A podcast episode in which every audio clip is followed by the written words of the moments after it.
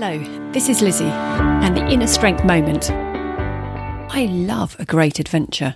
Adventures, especially in the mountains. Why are they special to me?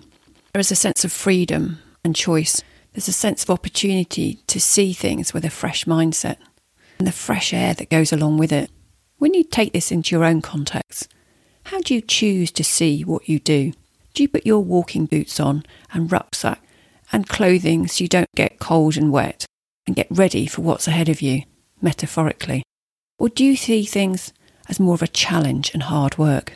When you take things as an adventure and you take one step at a time, you seem to achieve so much more because you see things like you're outside in the mountains, taking one step at a time, enjoying the fresh air and freedom along the way through your thoughts, actions, and great conversations.